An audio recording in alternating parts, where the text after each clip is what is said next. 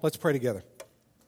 Father God, we come before you this morning just once again thanking you for the privilege it is to come into your house and to worship. Father, I know that this morning, Lord Jesus, that we've got many within our faith family that are sick. We ask that you be with them. Father, I know that in a room of this size, Father, we have many different um, emotions that are, are, are raging within us. I know that there are some that are desperately ill this morning. Father, I know that they are just in need of your touch and of your healing. I know that there's some in this room that are going through one of life's many storms. And Father, I pray that you will give them the strength to weather this storm well. And I pray, Lord Jesus, that your Holy Spirit will just show up in this place. And I pray that you will just speak to each one of us.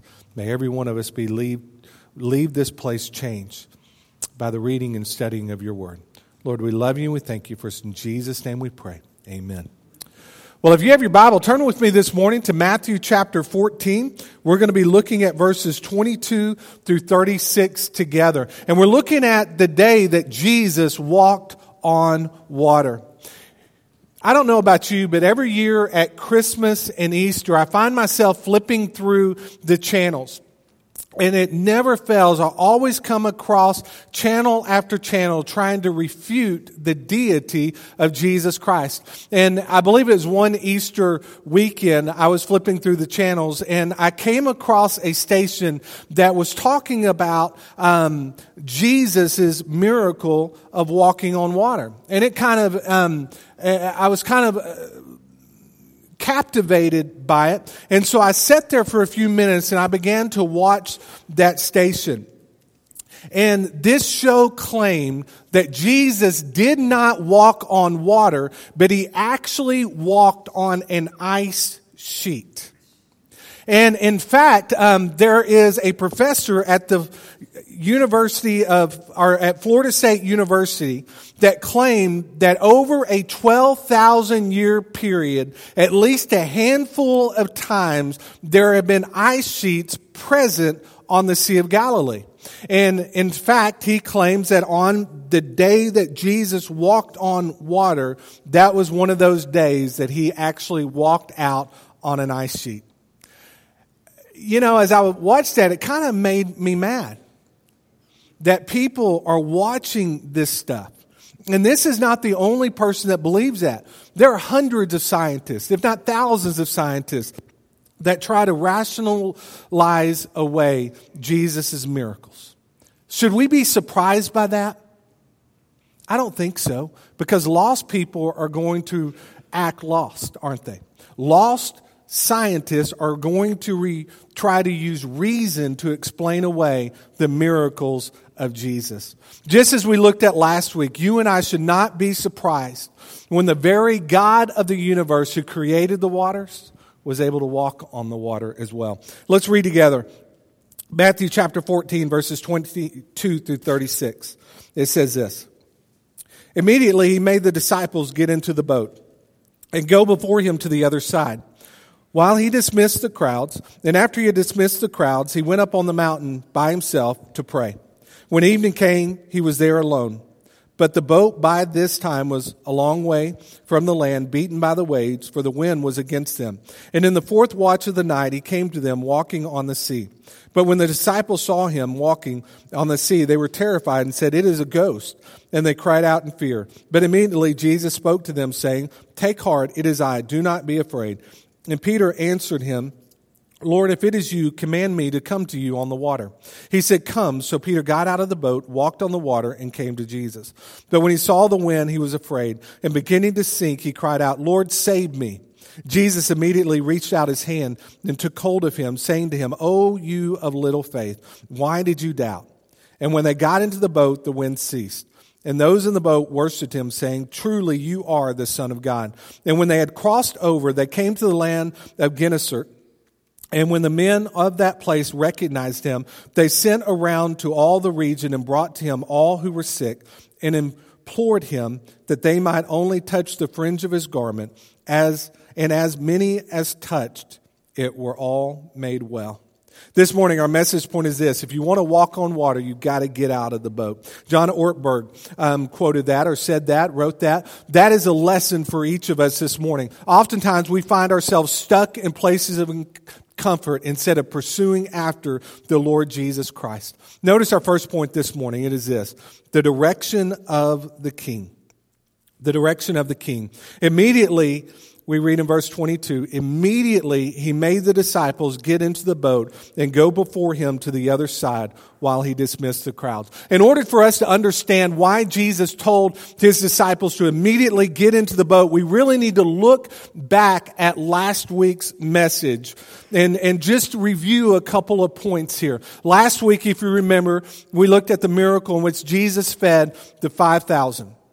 He fed 5,000 boys, or 5,000 men with a little boy's lunch of five barley loaves and two fish. And we're told not only did he feed the men, but he also fed all of the women and children. So it is most likely that Jesus fed somewhere between 20 and 25,000 people with just five barley loaves and two pieces of bread. That was a super, or two fish. That was a supernatural miracle. Scripture tells us that was not the only miracle that Jesus performed. Looking back at Matthew 14, 14, we read, when he went ashore, he saw a great crowd and he had compassion on them and he healed the sick. So before he fed the 5,000 men, and the women and children, he actually healed many people that were present that day. It is quite possible that on that day the lame could walk, the deaf could hear, the blind could see, the demon possessed was delivered. Jesus healed one after another on that day. Remember from last week, the miracle of the 5,000 feeding is the only miracle outside of the resurrection of Jesus Christ that is mentioned in all four of the Gospels. With this miracle being recorded in each of the four Gospels, we are able to see some hidden gems that are recorded in some of the other Gospels as well. In John, we get a clear idea as to why Jesus rushed his disciples away. Notice what it says in John 6, 14 through 15 says this When the people saw the sign that he had done, they said, This indeed, the prophet who is to come into the world. Perceiving then that they were about to come and take him by force to make him king, Jesus withdrew again to the mountain by himself. The people saw in Jesus a miracle worker, a leader, a king unlike this world had ever seen. Can you imagine what would have happened had they anointed Jesus king of Israel? Think about it.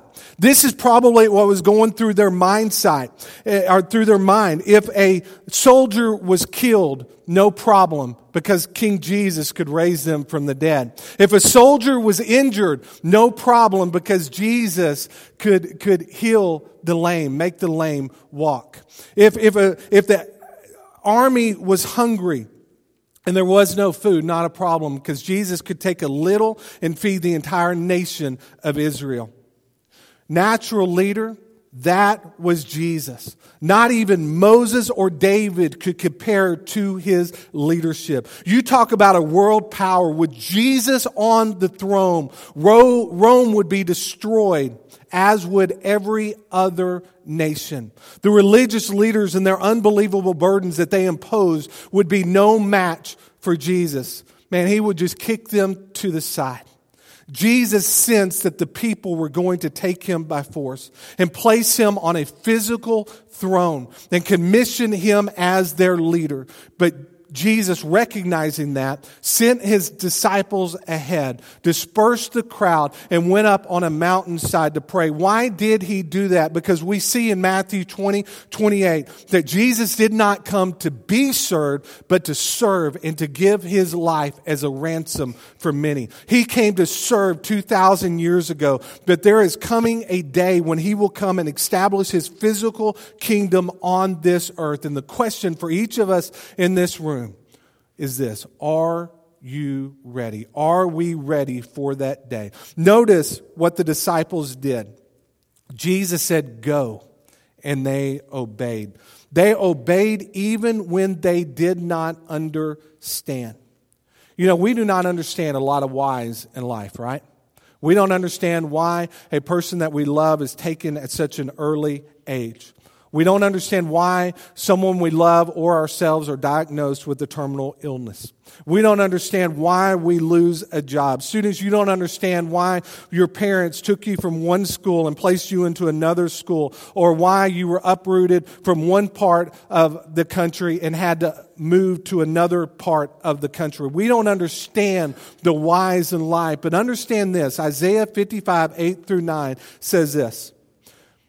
For my thoughts are not your thoughts. Neither are your ways my ways, declares the Lord. For as the heavens are higher than the earth, so are my ways higher than your ways, and my thoughts than your thoughts. You know, I'm sure that the disciples could not grasp the why why Jesus immediately rushed them away. Think about all the supernatural events that they had witnessed that day, all of the miracles that Jesus had performed on physical bodies, and then the supernatural miracle of the feeding of the 5,000. I mean, this should be a day that they should be celebrating, rejoicing. But that's not what happened. Jesus immediately tells them to get into the boat. They get in the boat and they leave and they obeyed. Notice also here, notice that the king prays.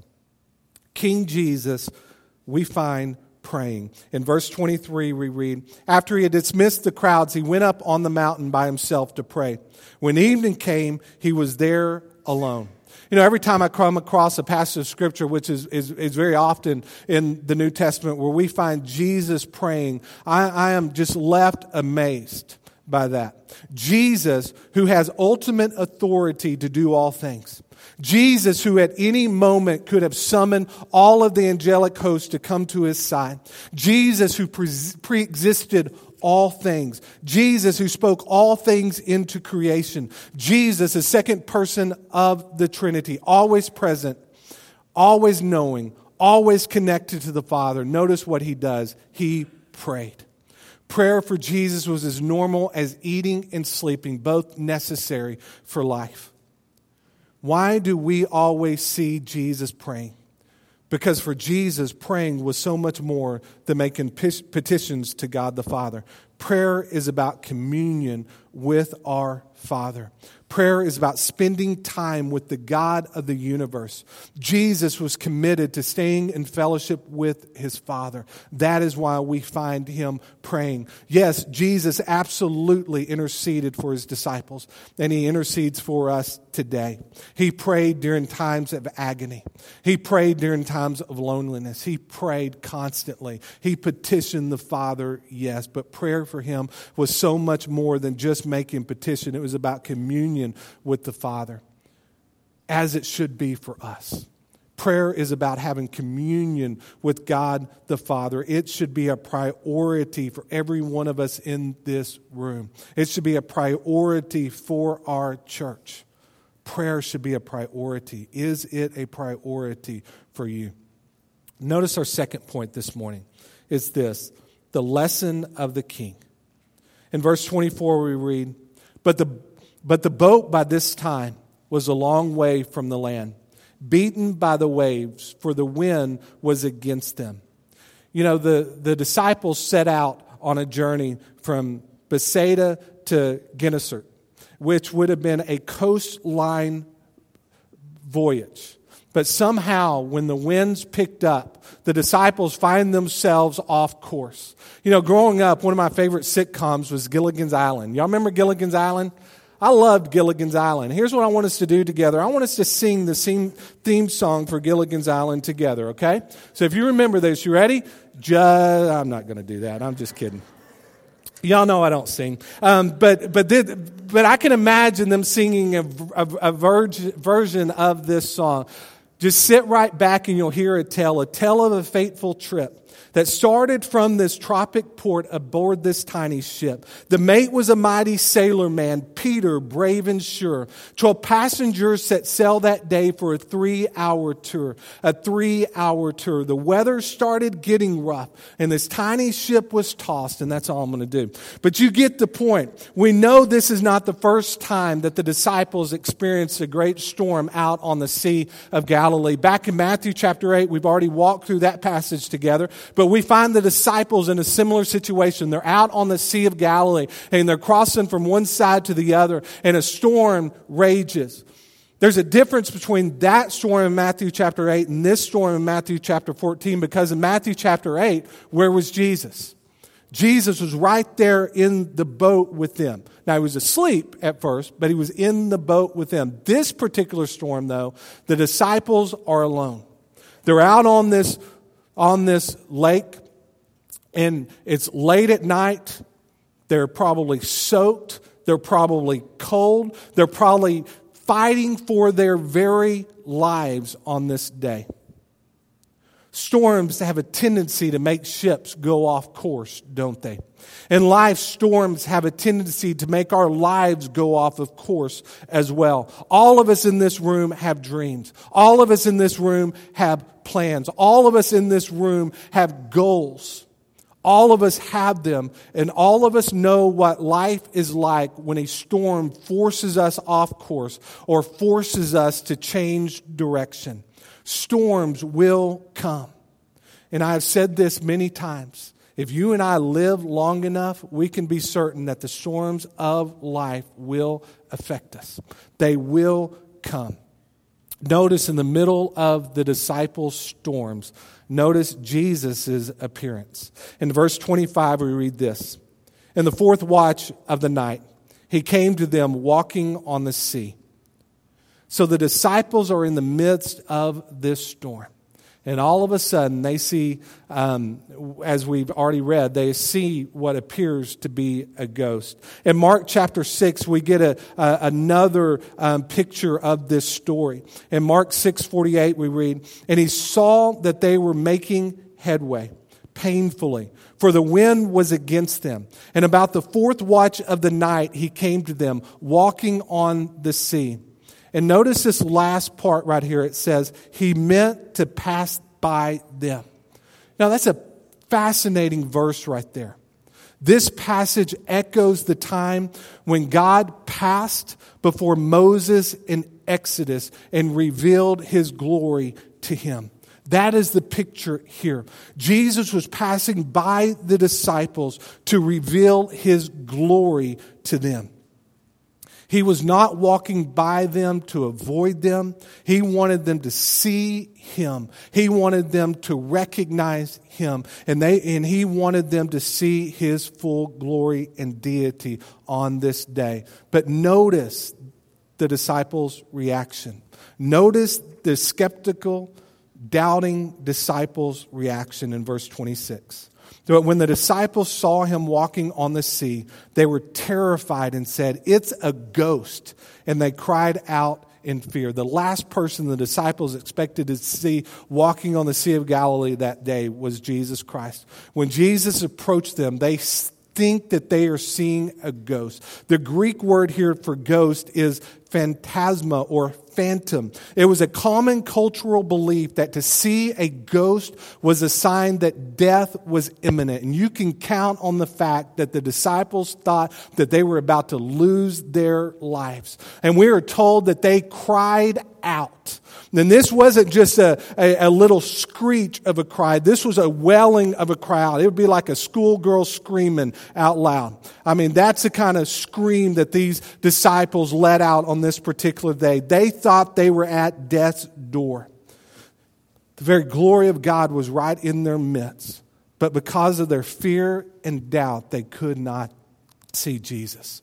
But notice this. Notice in the midst of this storm, notice Jesus' comfort. Notice his comfort. We read in verse 27 But immediately Jesus spoke to them, saying, Take heart, it is I. Do not be afraid. What beautiful words those are. I'm certain that the disciples had never heard such words before. Folks, when storms appear, and they will appear. Know that you are never alone. The King, King Jesus, is always there to comfort us, especially when we call out to Him. Let's look at our final point this morning. It is this there's the question for the King. In verse 28, we read, And Peter answered him, Lord, if it is you, command me to come to you. You know, all of us have a little bit of Peter in us, don't we? Peter was impulsive. You know, I have been called by my wife impulsive. Not sometimes, not most of the time, but pretty much all of the time. And that's who I think Peter is. I think he was an impulsive person. I really think on this particular day, I think that Peter spoke before he really thought about what he was about to do. He spoke up and said, Lord, if it is you, allow me to come to you. It's important to note here, though, that Peter had complete faith in the Lord Jesus Christ. Peter asked permission before he got out of the boat. He didn't just jump out of the boat. Had he jumped out of the boat, he probably would have sunk. But he asked permission before he got out of the boat. Sometimes, because of our impulsiveness, we do not always ask for permission. And as a result, we get out of the boat ahead of God. That is always a dangerous move, isn't it? How many of you over the course of your life have ever got out in front of God? Man, I know that I have. I've got out and out in front of God thinking that this is direction that God wanted me to go. And then later, I find out I wasn't supposed to go through that door at all. But because of my impulsiveness, I went and I got out of the boat and I got ahead of the Lord. All of us have been there, all of us have done that. And we know how lonely it is to be out of the will of God. Let's look here at Peter's faith. In verse 29, Jesus said, Come.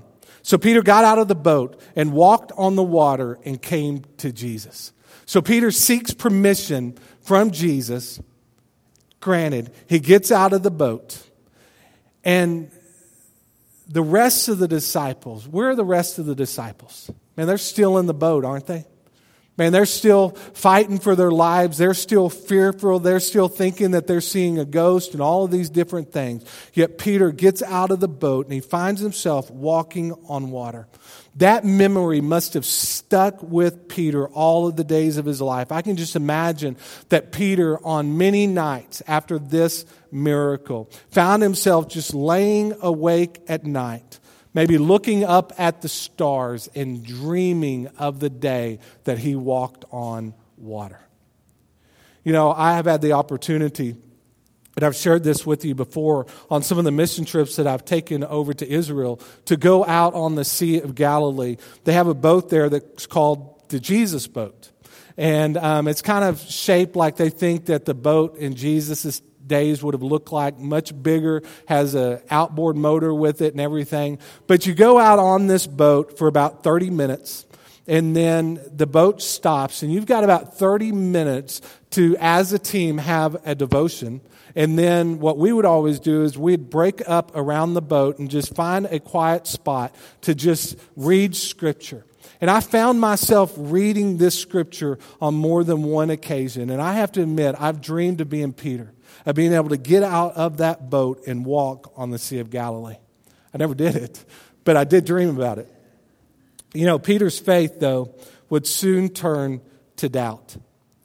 In verse 30, we read, and 31, but when he saw the wind, he was afraid.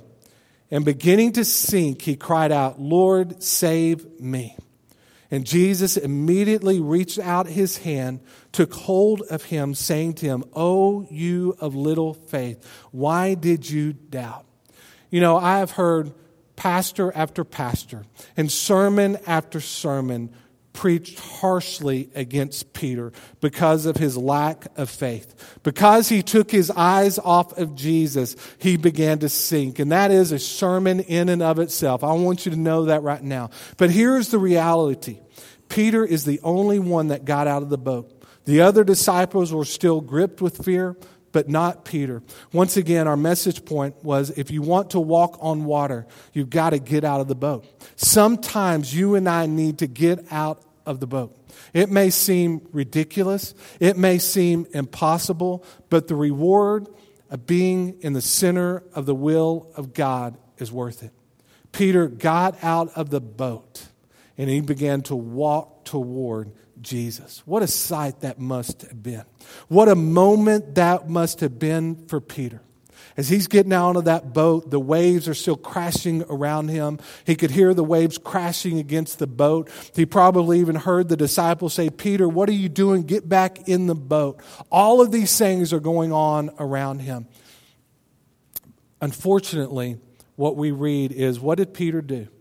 Peter took his eyes off of Jesus. It would be those very waves that would become a distraction for Peter. We read in verse 30, but when he saw the wind, seeing the wind was a figure of speech for seeing a storm or seeing the effects of a storm. When Peter took his eyes off of Jesus, he immediately began to sink. Now, Peter's, whose namesake means rock, did not sink like his namesake actually would suggest. His body did not cut through those waters like my daughter whenever she does a cannonball into our community pool. But the picture here is of Jesus slowly beginning to sink, as, is, as if the density of the water began to change and Peter began to sink. And as Peter begins to sink, notice what he says. He said, Lord, save me. Lord, save me sometimes in life. Well, let me rephrase that. In everyone's life, there has to be a moment where we all cry out, Lord, save me. Save me from the death course that I am on. Lord, save me from myself. Save me from my sin. Save me from this collision course with hell that I am on right now. Lord, save me. And that's what Peter did. Peter cried out, Lord, save me. And notice what Jesus did. Jesus immediately reached out his hand.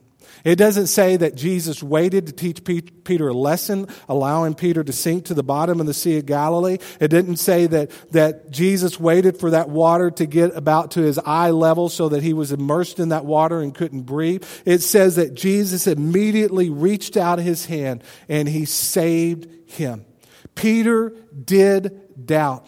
Peter did take his eyes off of Jesus, and he would be scolded for Jesus because of that, we read in the latter part of 31, O you of little faith, why did you doubt? He scolded Peter, but notice Peter never lost sight of Jesus. He never doubted the object of his faith. Yes, storms will come. Yes, sometimes those very storms claim the lives of those that we love. Sometimes those storms last for a, a, few hours or a few days. Sometimes, though, they last for months or years or decades. And unfortunately, for some of those that we love, they last for an entire lifetime. Why? Why do storms occur?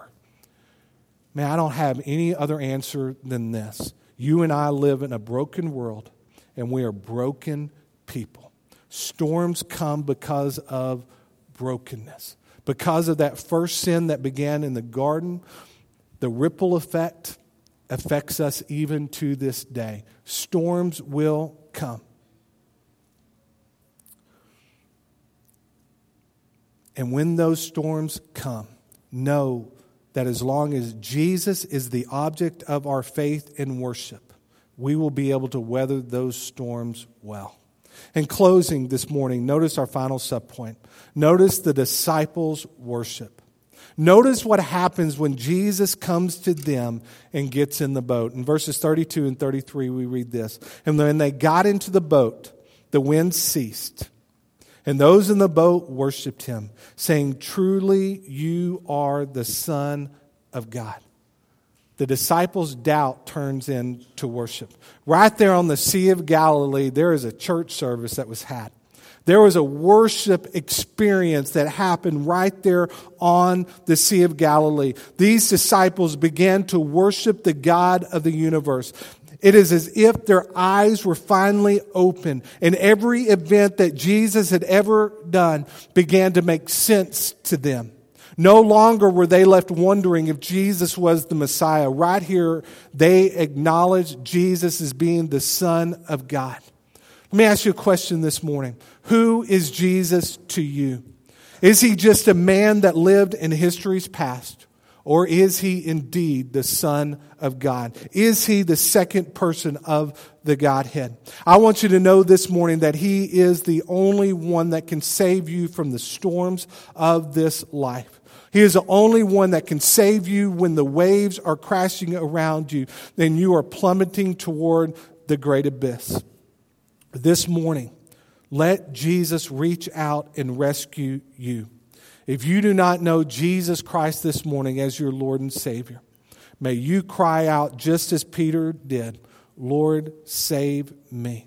And by crying out to Jesus to save you, what you're admitting is this. You're asking Jesus to save you from your sins. You're asking Jesus to forgive you of your sins, of those things that you have done that have separated you from God. And you are also acknowledging that Jesus Christ is Lord and Savior of your life, that He is your ruler and that He is your King and you are acknowledging, as we have looked at through the book of Matthew, in which Jesus called all of us to holiness and righteousness, you are committing that you are going to live your life in right standing with God. If you have never cried out, Lord, save me, what is keeping you from doing that this morning? For all of us in this room, once again, storms are going to come. Sometimes those storms are going to just barely hit the side of our lives or the side of the boats that we find ourselves in. Other times, those storms are going to be so great and so fierce that those waves are going to be coming into the boat with us.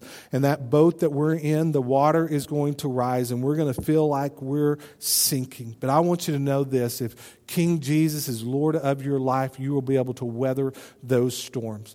The storms we experience today, they're already under the feet of Jesus. Know that. The storms that you and I experience today, they're already under the feet of Jesus. He's already taken care of them. He's already given us a way out. He's already given us the promise that He's going to be there with us in the midst of those storms. Faith family, if you're here this morning or if you're visiting with us this morning and you do not have a relationship with Jesus Christ, I want to invite you this morning to make the greatest decision that you could ever make, and that is to surrender your life to Jesus, ask Jesus to forgive you of your sins, and to make him the Lord of your life. You may be here this morning, you've been visiting this church a while, and the Lord is leading you to make Friendship Baptist Church your church home, your church home, your family's church home, and we welcome you to be a part of this faith family. Let's stand together. I'm going to lead us in a time of prayer. Our, our worship team's going to come and they're going to lead us in an invitation song. And if there's a decision you need to make, I want to invite you to come this morning. Come this morning and surrender your life to Jesus. Come this morning repenting of your sins and making Jesus the Lord of your life. Come this morning crying out to Jesus to save you. You come this morning. Let's pray together. Lord Jesus, we come before you this morning, just once again thanking you, Father, for the promise of your word. Thanking you, Lord, for, for just stories like we read this morning, real life events that happen as you walked amongst us. Father, we thank you for knowing that even those storms are going to come even though we may find ourselves in the midst of storms today, if we call out to you, you are there with us. Father, we pray, Lord Jesus, this morning that you will help us to weather life's storms well. Father, help us not to give up. Help us not to quit. Help us not to, to fold up camp.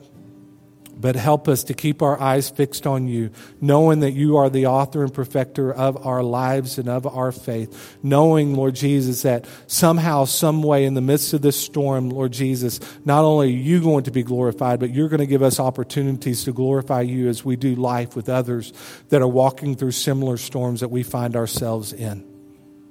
Father, I pray, Lord Jesus, this morning that if there is someone here, Father, that have, has never cried out to you, Lord, save me, that they will do that this morning.